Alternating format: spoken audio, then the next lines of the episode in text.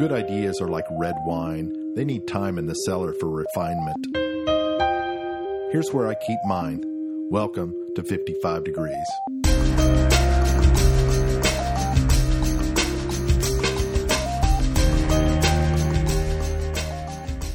Today's episode, I want to explore an odd topic that has been a part of my story most of my life. It's the category of dreams and visions. And there isn't a lot of information out there that I trust or feel comfortable with on this subject. So I've been left to dwell on this privately. But I want to share some of my insight here today and trust that you will do with it as you will. If your spirit bears witness with it, so be it. And if you think I'm off base, then that's your prerogative as well. I'm telling my story as I have experienced dreams and visions over the years. Let me start by defining the terms. To me, a dream is a mental picture of a story as a scene or setting that is played out in my subconscious mind during sleep.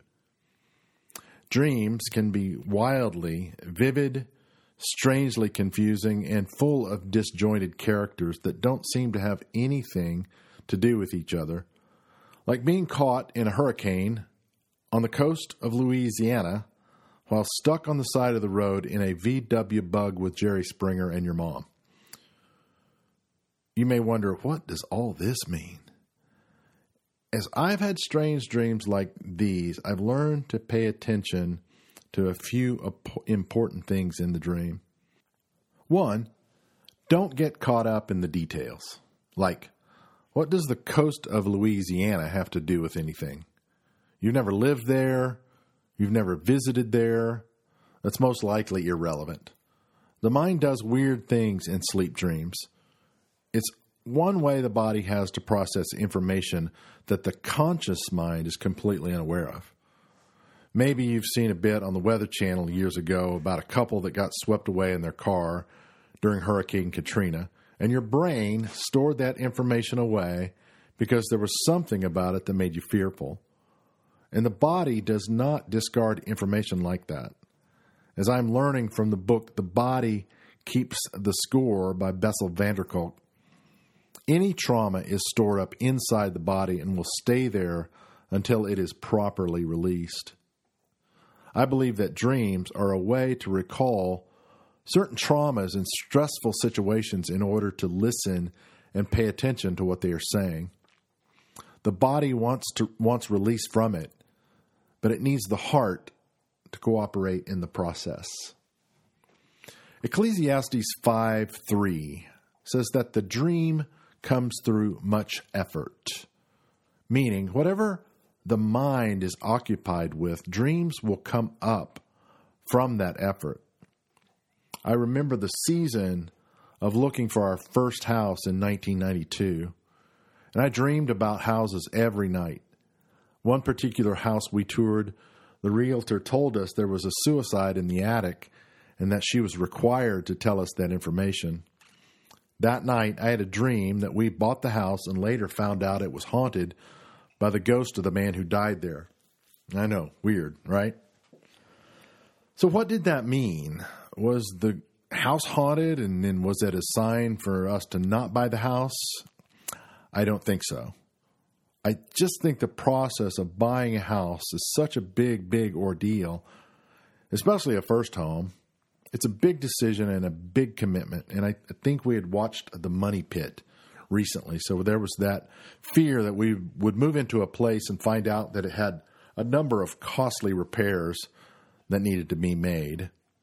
All that weight doesn't go away at bedtime, at least in my mind. Thus, the dream came out. What makes more sense to me is knowing how fear plays a role in my life. I was a very fearful boy growing up.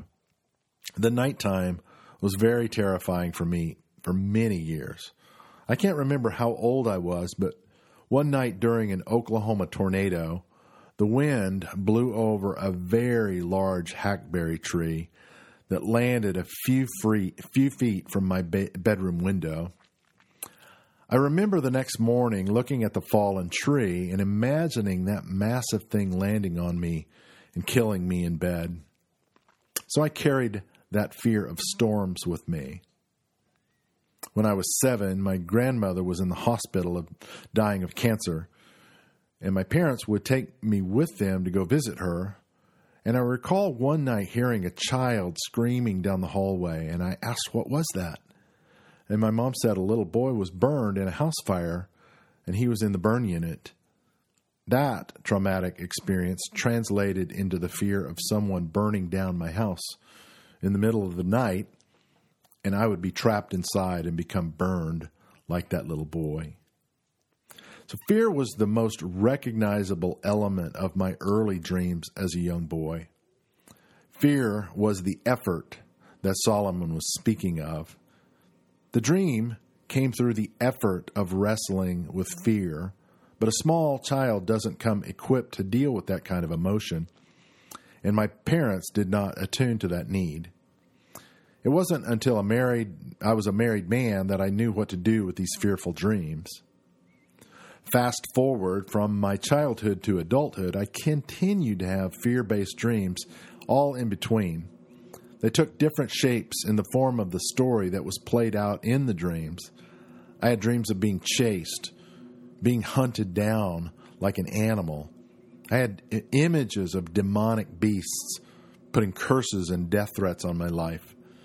The characters, the settings changed, but the resultant effect was the same. I woke up scared. And for my newlywed wife, this was very disturbing to her because I would often awaken screaming in terror. And I felt bad because I was disrupting her sleep but I didn't know what to do about it. So one night I remembered uh, something a person said about fear that fear's only power is what I give it and allow it to have. I went to bed uh, thinking about that and drifted off to sleep. And sure enough, I had a fearful dream that night that someone was in my house. So I got up out of bed, walked through every room in the house in the dark, no lights on, upstairs, downstairs, proving to myself that there was nothing here, nothing to be afraid of. The fear was in my mind, and those dreams quickly diminished. So for me, this is one role that dreams can play. It's a chance to listen to what story the body is producing and cooperate with it so I can help my body rest and be at peace. My adulthood fear was just childhood fear that grew up. It gave me a chance to go back and tell the little boy that everything is going to be okay.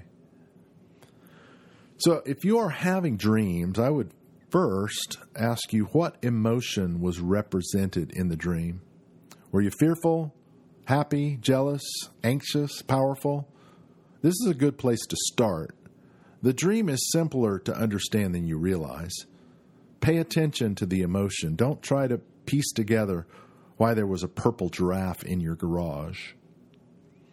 Have you ever had one of those dreams where you're late for work or you're taking a test that you didn't study for or you're out in public in your underwear? And these are common emotional images played out in dreams, and they are connected to the emotion of the dreamer. Being late might be the fear of letting others down Taking the test might indicate a feeling of unpreparedness or inadequacy. Being out in your underwear might reveal a fear of exposure, of being found out. So don't follow the details first, follow the emotion. A second thing to watch for in a sleep dream are recognizable and familiar characters. Like the dream I mentioned earlier about being stuck in the VW bug with Jerry Springer and your mom. Ignore Jerry Springer for the moment and focus on your mom. She's the recognizable character. Explore that element. Are you and your mom on good terms? Do you feel trapped under your mom's control? Do you feel you have to always take care of your mom? This may not be the right direction, but it's an important thing to inquire about. And This ties into the first point, the emotion. You're more likely to have something emotional to say about your mom than Jerry Springer. I was in Ireland this past March, and I was on a trip to the country by myself. In 2009, I took my whole family to Ireland for 10 days, and my father in law passed away right in the middle of that trip, and we had to turn around and come home. So I vowed one day to return, and I did. It was wonderful. And on the night I was staying overnight in Waterford, I had a dream that I could fly, literally fly. I was walking on the sidewalk near the crystal factory, and all of a sudden, I had the thought, you know, I think I can fly. I looked up into the sky, spread my arms, and lifted off the ground. I elevated high above the buildings and began exploring this newfound skill. I flew down to street level and then back up again over treetops and the hill nearby. And there are more details that I will describe later, but let me break this down here. The predominant emotion of that dream was happy. I felt powerful, and the ability to fly represented the impossible to me. It was also connected to the strong choice I made to finish that trip 11 years ago that got rudely interrupted by my father in law's death. I remember waking up extremely happy, almost giddy, wondering if it was true or not. And this is the great thing about dreams they feel real. The fear feels real, but also the joy feels real. It's not just negative. The emotion is real in my experience. So, dreams, the images that play out in the mind during sleep, can reveal unresolved and or unexpressed emotion. They can connect us to key people that have wounded us or played a significant role in our lives.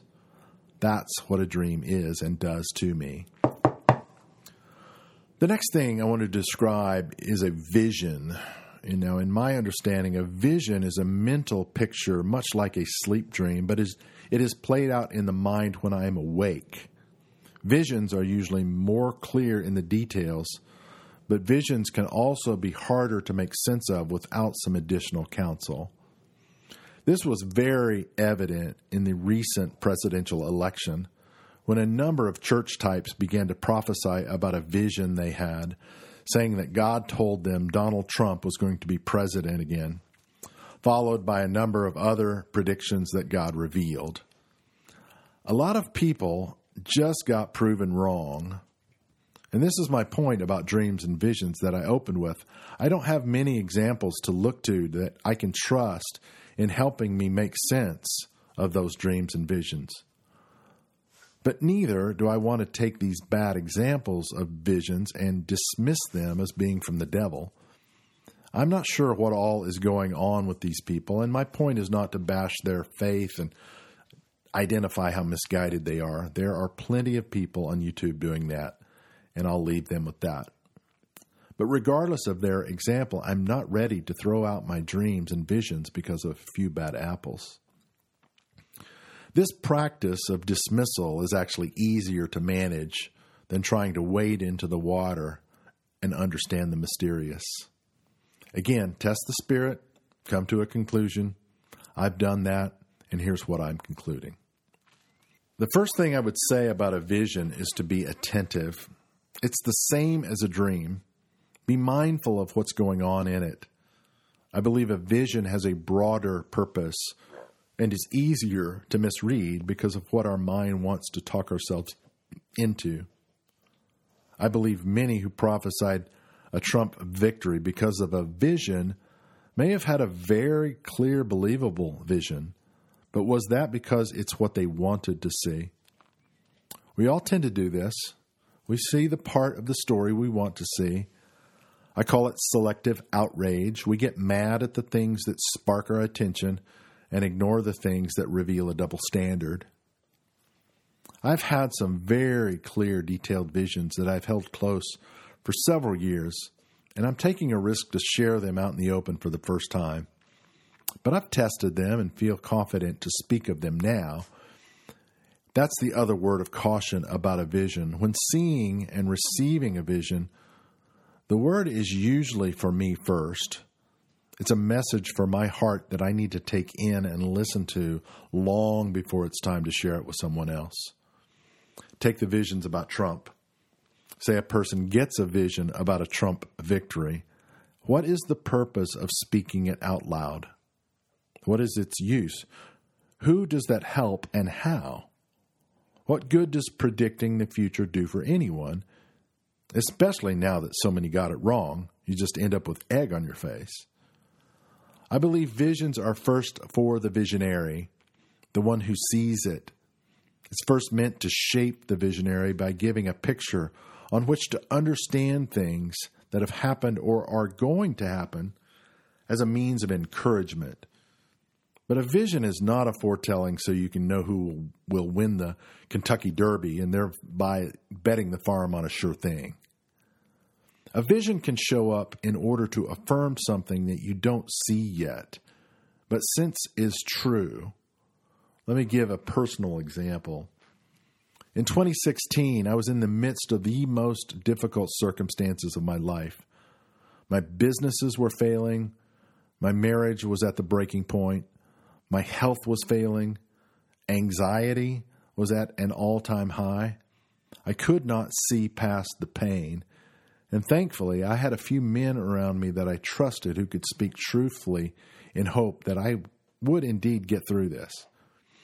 During that time, I received a vision that served as a hopeful reminder of how things would get better. In the vision, I had met Jesus outside the gates of the ancient city where I was a resident. He asked me to go for a walk with him. On this walk, we talked about my circumstances, and he asked me how I was doing, and I told him, uh, not very good. I asked him where we were going, and he said, I want to take you to the high city where everything is clearer there and you can see things differently. We continued on the winding road toward a clearing, and there I could see the city of which he spoke. It was beautiful and majestic, situated halfway up a mountainside. As we got closer, I could see its fortified walls and massive front gate, and this gate automatically opened as we arrived. And we entered, and he led me down a long hallway to a hearth room. In front of the fireplace were two chairs facing each other and a bottle of wine with two glasses on a small table in between. He asked me to sit. We both sat, and he opened the bottle of wine and said, Let me tell you why you're here. He said, I have a new assignment for you, and I want, wanted to bring you here so you could see it better, because you will need it to get you through this hard and trying season. He continued, You are entering a battlefield of extreme loss and hardship. It will be the most difficult season you've ever experienced, and you will be injured there, but you will not die there. You will not die on that battlefield. In fact, you will make your way out to safety with new strength and understanding. You will re enter that battlefield many more times over the course of the rest of your life, and you will bring others out to safety with you. You will do this so often that there will be a well worn path that others can follow your footsteps. I did not know what to say and Jesus could tell that. I didn't know how to respond, and then a voice spoke out of nowhere And I will be with you every step of the way. And I asked where that came from, and he said, Oh, that's the voice of the Spirit. You will hear it and recognize it easily from now on. The conversation wound down, and Jesus said it was time to send me back home. He could tell I was scared and said, Don't worry, it is as I have said. So, what do I do when I receive something like this? Well, the first thing I do when these come is I move quickly to write them down. I have written further detail than what I've described here, but these are just the highlights. And as I said, my visions are different from dreams, but they have similarities, also. The difference is the vivid detail that I can recall. In a sleep dream, I can feel the details slipping quickly after waking. So I run quickly to write them down as soon as possible and as much as possible and as at as much detail as I can. Second, I sit with it for a while. I ponder its possible meaning. Can I envision this being true or played out? Usually I can, and I can sense an inner affirmation fairly quickly. But the most important thing is to be patient with it. Third, I share it with a few trusted friends. These are people who have a category for what I'm saying. They may not experience dreams and visions firsthand, but they are attuned enough to recognize their significance and value. I let these friends give me their interpretation and see if it lines up with what I am con- concluding, and 99% of the time it does. As 2017 unfolded and things continued to get worse, I had this vision to hold on to. Even one day in bankruptcy court, I kept remembering the words, You will not die on this battlefield, even though it felt like the exact opposite. Slowly, over the following months of that year, as the dust began to settle, I started gaining a little clarity, but the worst wasn't over. December 2017, we closed the doors of our original business that operated for 10 years. In 2018, my wife was diagnosed with a third occurrence of ovarian cancer, and that would t- take her life exactly one year later. One constant through it all was the vision. It was always serving to remind me that I would not die on this battlefield and the presence of God would be right with me. This was a vision for me, and as I utilized it for my own restoration and recovery, I know I can now turn outward and begin to tell this story to others who I encounter on the same battlefield of loss and hardship. In the next episode, I will talk some uh, about my favorite references to dreams and visions in the scripture and what we can learn from them. I will describe how they are an additional guide to help me build a better future for myself and others. I hope this helps frame this mysterious topic and affirm something in your own story. I'll see you next time. Thanks for listening.